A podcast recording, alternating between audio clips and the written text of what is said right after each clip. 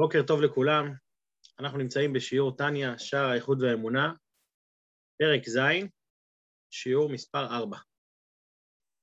אה, בואו נגיד ככה, נקדים ונתחיל, שאני מקווה ש... שאנחנו לא חושבים לעצמנו, אחרי שלמדנו כבר כמעט חצי מפרק ז', שאנחנו כבר יודעים מה זה ייחוד ההילאה וייחוד התתאה.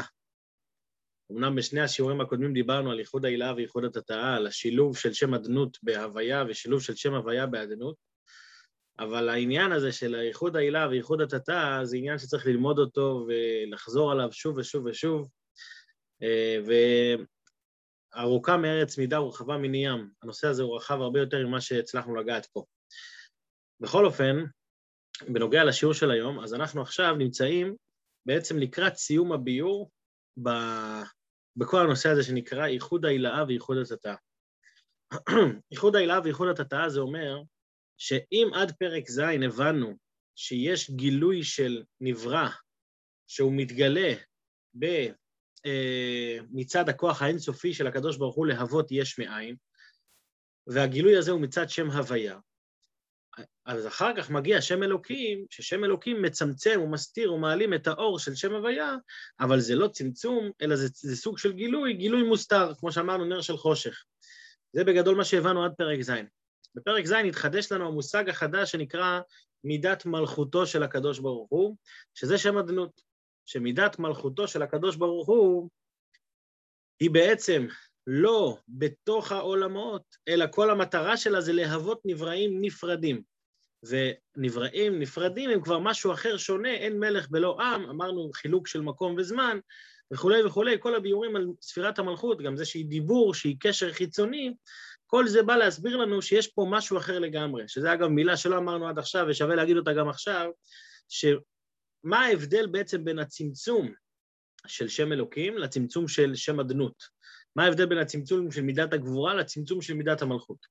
הצמצום של מידת הגבורה היא צמצום באדם עצמו, היא צמצום בתוך האלוקות עצמה. זאת אומרת, כשאני בא לגלות למישהו משהו, אני צריך לצמצם את עצמי כדי לגלות לו. אבל האם זה כבר הופך, הופך אותי למישהו אחר? לא, זה עדיין בתוכי הרצון שלי לגלות לו משהו. כשמישהו שואל אותי שאלה קשה, שאני לא יודע את התשובה עליה בשלוף, אז אני צריך לחשוב, רגע, וואי, וואי, אז הלחשוב הזה זה כוח הצמצום, אני מצמצם את עצמי כי אני צריך למקד את עצמי למשהו, למשהו אחד.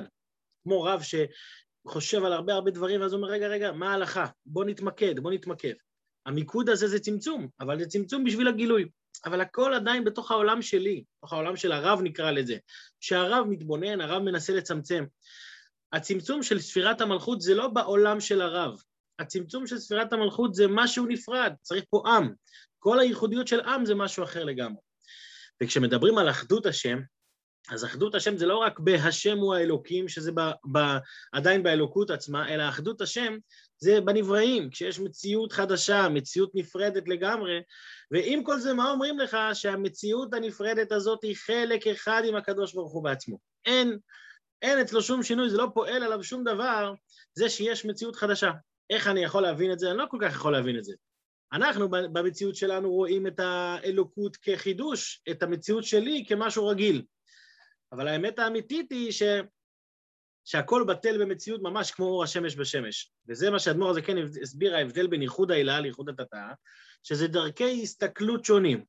הסתכלות של העליון, הסתכלות של הקדוש ברוך הוא זה שבאמת אין למציא... לעולם שום מציאות, שום דבר בפני עצמו. אבל ההסתכלות של האדם, שהוא מסתכל מלמטה למעלה, ההסתכלות שלו זה שהוא רואה קודם כל את המציאות, אבל בתוך זה הוא מאמין ומבין ויודע שזה לא מציאות אמיתית. לכן זה נקרא ייחוד התתאה, זה הייחוד של התחתון, איך שהוא מייחד את האלוקות, ואיך ש... וזוהי בעצם האמונה היהודית.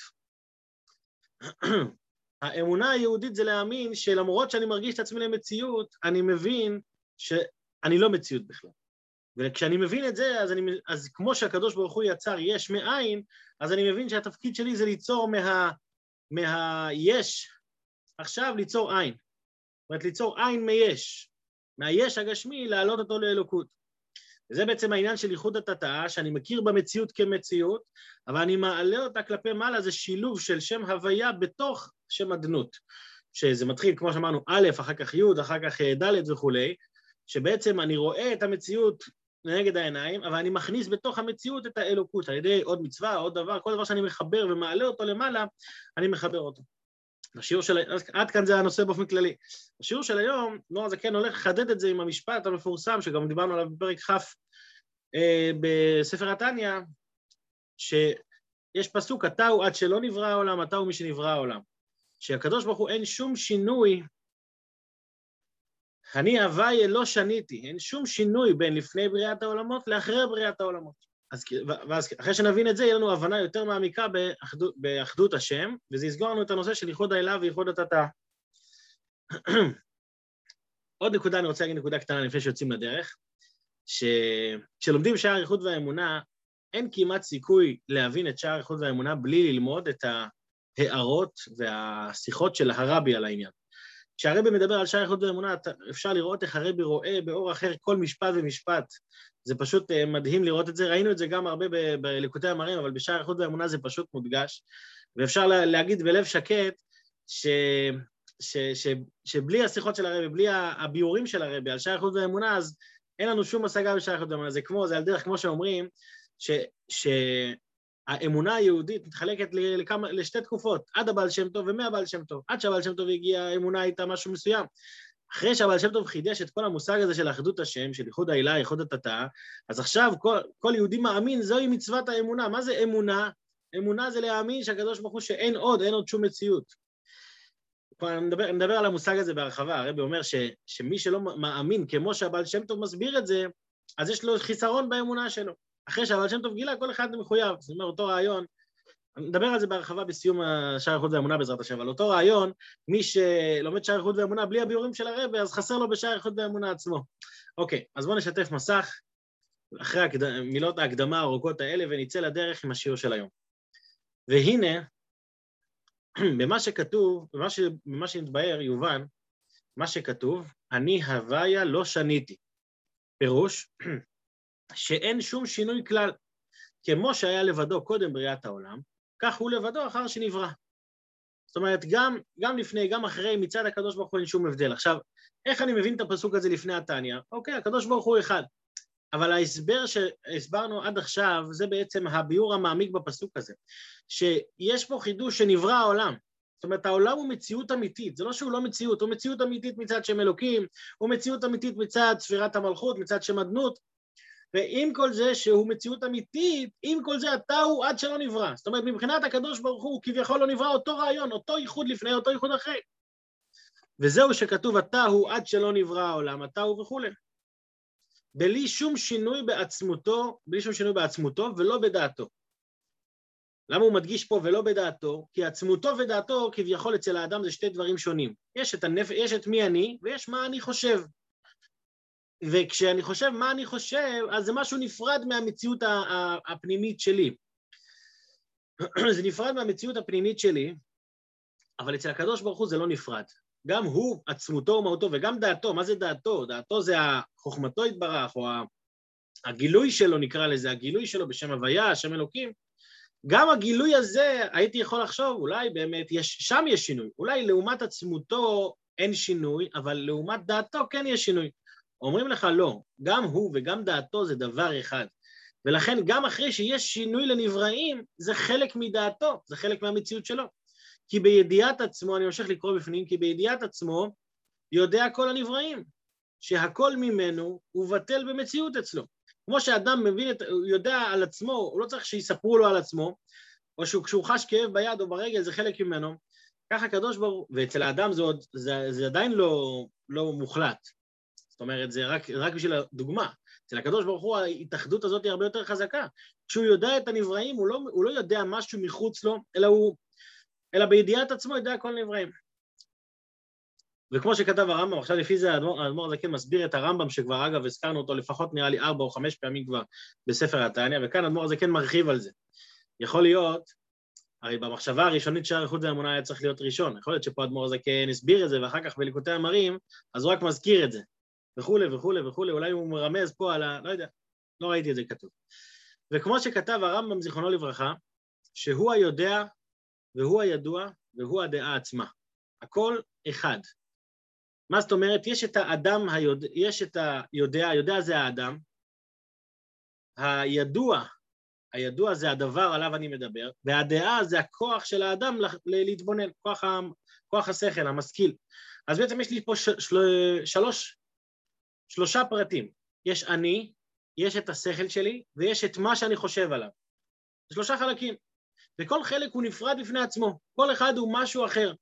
אני זה לא השכל שלי, אני, יש לי גם רגשות, יש לי גם מעשים, זה לא, זה לא, זה לא, לא הכל כולי זה רק, זה רק השכל. אז יש אותי ויש אחר כך את השכל. וגם השכל שלי, גם הוא דבר מוגבל שהולך ומתפתח עם הזמן. איך, איך, איך השכל מתפתח? ככל שיש לי יותר ידוע לחשוב עליו, ככל שיש לי יותר מחשבות לחשוב והתבוננויות והשכלות, אז זה מפתח לי את כוח השכל. אז אם זה מפתח את כוח כוח השכל, מה אני מבין? שהשכל עצמו מנותק מזה. זאת אומרת שכשיש משהו שיכול להוסיף לי על השכל, כנראה שלשכל חסר משהו. אז לכן זה פרט שלישי. וכש... ומה הרמב"ם בא ואומר? שלושת הפרטים האלה, אצל האדם, האדם מבין שזה שלושה פרטים נפרדים, אבל אצל הקדוש ברוך הוא, זה אחד ממש. הוא היודע, הוא המדע והוא הידוע. איך אני יכול להבין את זה שהוא אחד? זאת אומרת, זה, הרי זה שלושה פרטים. הידוע מוסיף פרטים ב, ב, ב, בדעה, והדעה היא נפרדת מהיודע. לכן מסביר, לכן אומר אדמו"ר הזקן, ודבר זה, דבר זה אין, בכ, אין כוח בפה לאומרו, ולא באוזן לשומעו, ולא בלב האדם להכירו על בוריו. אין, מה זאת אומרת אין כוח בפה? הנה, אני יכול להגיד, הכל, הכל זה אחד. אז למה הוא אומר אין כוח בפה? כי אין כוח בפה להסביר את זה. כמה שתנסה להסביר שהוא אחד, זה משהו שאי אפשר לתפוס. בן אדם גשמי לא יכול לתפוס, והסברנו את זה בהרחבה, שאני יודע שאני לא יודע. בן אדם גשמי לא יכול לתפוס שהכל זה אחד. מה זאת אומרת זה אחד? זה שלושה פרטים נפרדים. לא, הכל זה אחד. אצל הקדוש ברוך הוא זה אחד ממש, וכשאני אומר אחד ממש, זה לא, זה לא אחד שמרכיב כמה פרטים. יש, כשאני, כשאני אומר אחדות, יש שני סוגי אחדות. יש נקרא אחדות, אחדות מורכבת, ויש אחדות פשוטה. מה זה אחדות מורכבת? אחדות שמורכבת מפרטים. כמו שיש כמה אנשים שכל אחד חושב משהו אחר, הם מתאחדים ביחד. כן, למרות שהדעות שלהם שונות לגמרי בתכלית, זה מצד אחד של המפה וזה מהצד השני של המפה, אבל הם מתאחדים. האם אפשר לקרוא לזה אחדות מוחלטת? זה לא אחדות מוחלטת, כל אחד נשאר במציאות שלו, אבל מתאחדים. אצל הקדוש ברוך הוא זה לא אחדות כזאת, אצל הקדוש ברוך הוא זה אחדות פשוטה. מה זאת אומרת אחדות פשוטה? שזה אחד. זה לא שלושה פרטים, זה פרט אחד, הוא היודע, הוא המדע והוא הידוע, זה אחד ממש. אז אפשר להגיד את זה, אבל להבין את זה? צריך הרבה התבוננות בשביל, בשביל באמת אה, שזה יהיה מונח אצלי חזק. לכן הוא אומר, אין כוח בפה לאומרו ולא באוזן לשומעו ולא בלב האדם להכירו על בוריו. כי הקדוש ברוך הוא מהותו ועצמותו ודעתו. ש... הנה, הוא אומר פה גם, גם המהות שלו, עצמותו ומהותו, וגם דעתו, שכביכול זה נפרד, הכל אחד ממש מכל צד ופינה. ותכף הוא יתייחס גם לדעה, שמה זה הדעה? הדעה זה כאילו הדבר החיצוני, שזה הנבראים. גם זה אחד ממש. מכל צד ופינה, בכל דרך ייחוד. ואין דעתו דבר נוסף על מהותו ועצמותו, כמו שהוא בנפש האדם, שדעתה דבר נוסף על מהותה הוא מורכב בה. בנפש, כמה שזה כביכול מאוחד עם הנפש, עדיין זה פרט בפני עצמו. ופה הוא מביא את ההוכחה, כמו שאמרתי את זה קודם בעל פה, שהרי כשהאדם לומד, הוא, הוא מתלבש על זה במשל של נפש האדם והשכל שלו, שהרי כשהאדם לומד ויודע איזה דבר, כבר הייתה בו נפשו המשכלת בטרם שלמד. זאת אומרת, הנפש המשכלת, הדעה שלו הייתה שם. רק מה? אבל לא היה לו את הידוע, לא היה לו את, ה, את, ה, את המושכל הזה שעכשיו הוא לומד. אז נפש המשכלת הייתה בטרם שלמד, וידע, אה, למד וידע. ואחר שלמד וידע, נתוספה ידיעה זו בנפשו. אז אתה רואה שזה לא היה, ועכשיו זה קיים, אז יש תוספת, אז זה דברים נפרדים. וכן מדי יום ביום, ימים ידברו ורוב שנים יודיעו חוכמה. ככל שאתה יותר לומד, אתה יותר יודע, פשוט.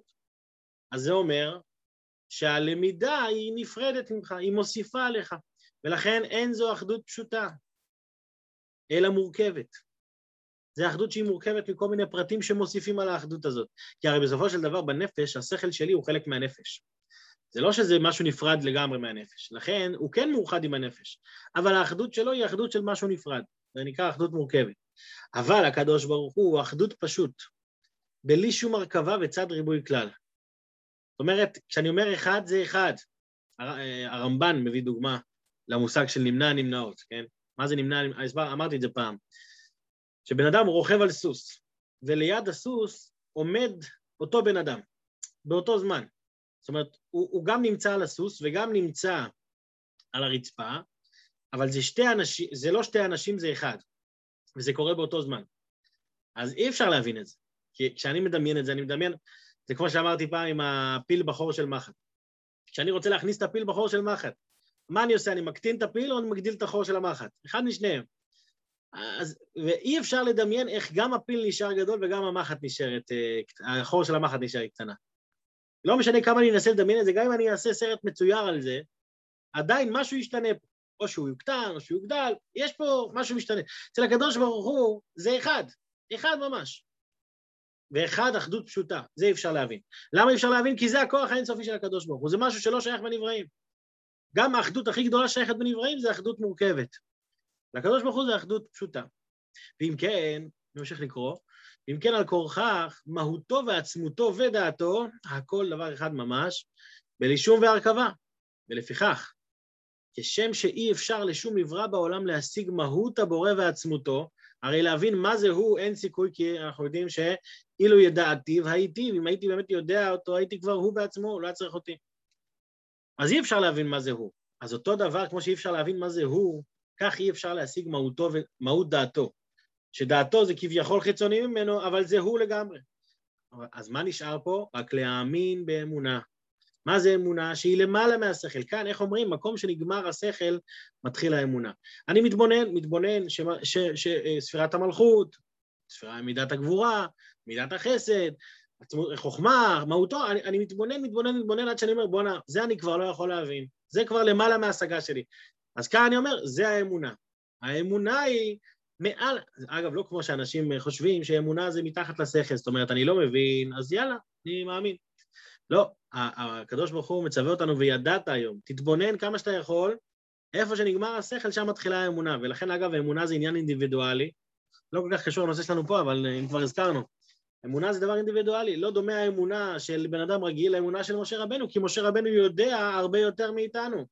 וגם אצלו שייך אמונה בדרגות מעל, מעל הדרגות שהוא השיג.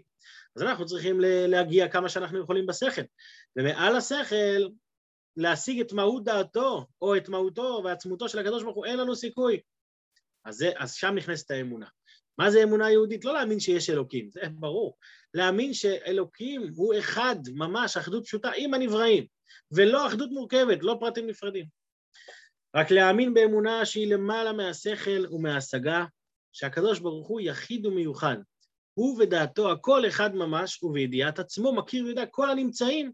הנה, כאן זה הפעם הראשונה שהוא מזכיר גם את הנמצאים החיצוניים, עד עכשיו הוא דיבר על הוא ודעתו, כאן הוא יורה להזכיר גם את הנמצאים.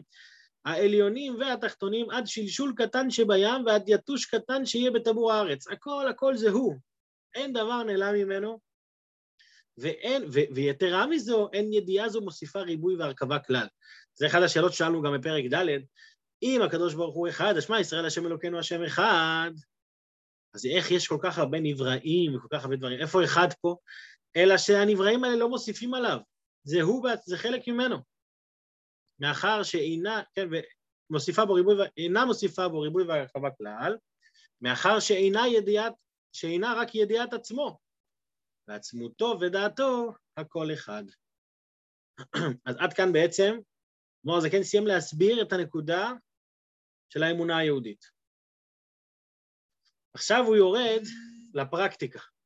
זאת אומרת, רגע, שנייה, שומעים אותי? היה לי פה איזה שיחה. מישהו יכול לדווח אם שומעים אותי? שומעים, שומעים. אוקיי, פשוט נכנס לי פה טלפון.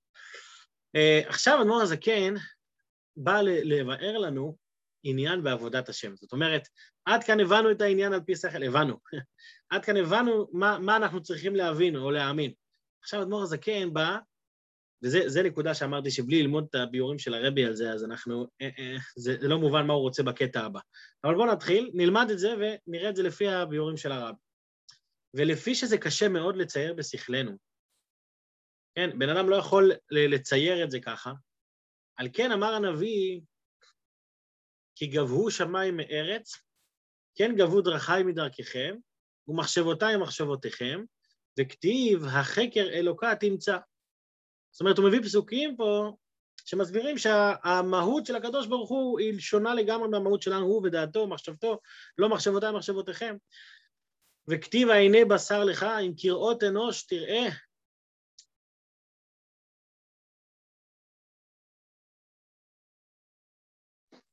שנייה, מחילה.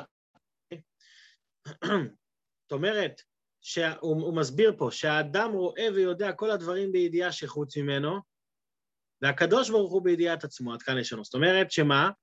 שהנביא מתאר לנו שהמחשבות של הקדוש ברוך הוא זה משהו אחר לגמרי מאיתנו. עכשיו, פה יש שאלה גדולה, מה, מה הוא רוצה כאן?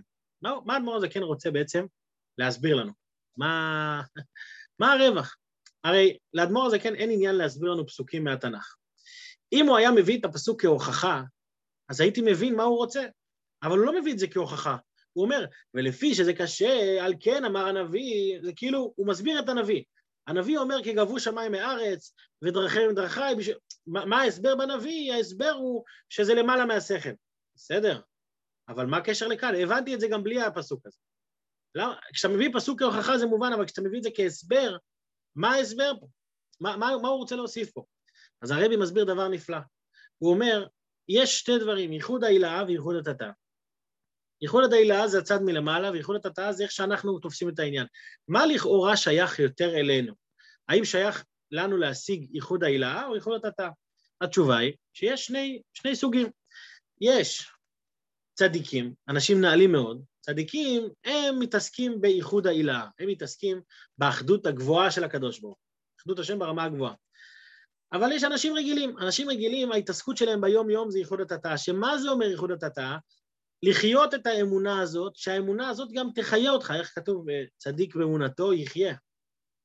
שהאמונה הזאת היא מחיה את הבן אדם, היא נותנת לו את האחריות לעבוד ולקיים מצוות וללמוד תורה, כל העבודת השם של יהודי תלויה בעוצמת האמונה הזאת, של הייחוד התתה.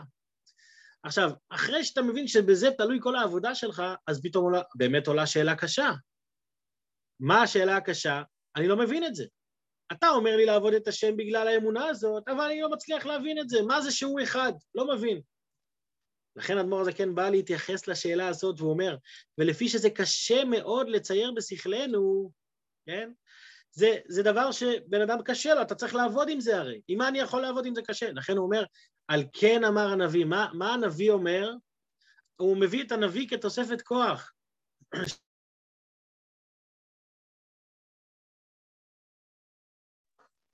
דווקא הבוקר אה, טלפון,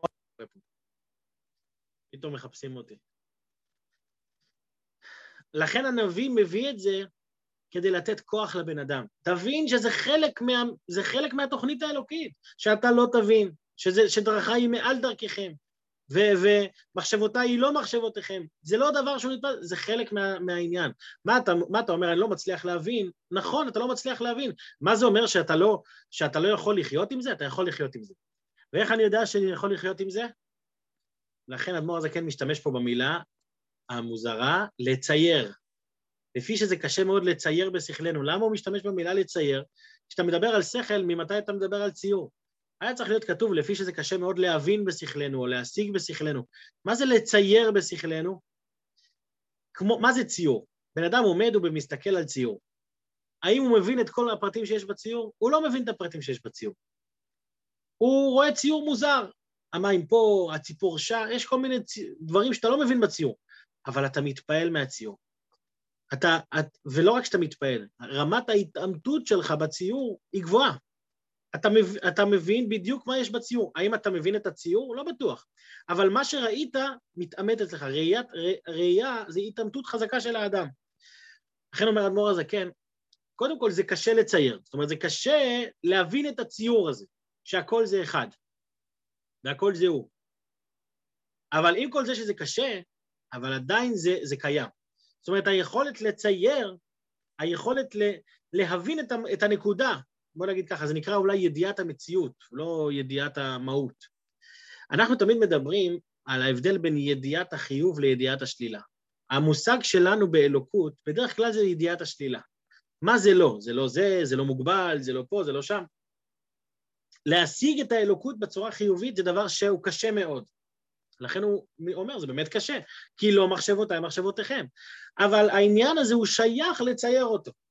על ידי, על ידי יגיעה גדולה, ולא מדובר פה על צדיקים, מדובר פה על אנשים רגילים, שהם מתייגעים לצייר את הדבר הזה ולהתבונן בו שוב ושוב ושוב ושוב, בסופו של דבר ההתעמתות של זה תהיה חזקה.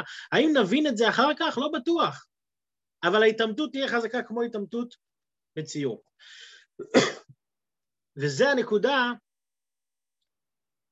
אה, עד כאן לשונו של הרמב"ם, עיין שם בהלכות יסודי התורה והסכימו עמו חכמי הקבלה, כמובן הפרדס מהרמ"ק זיכרונו לברכה.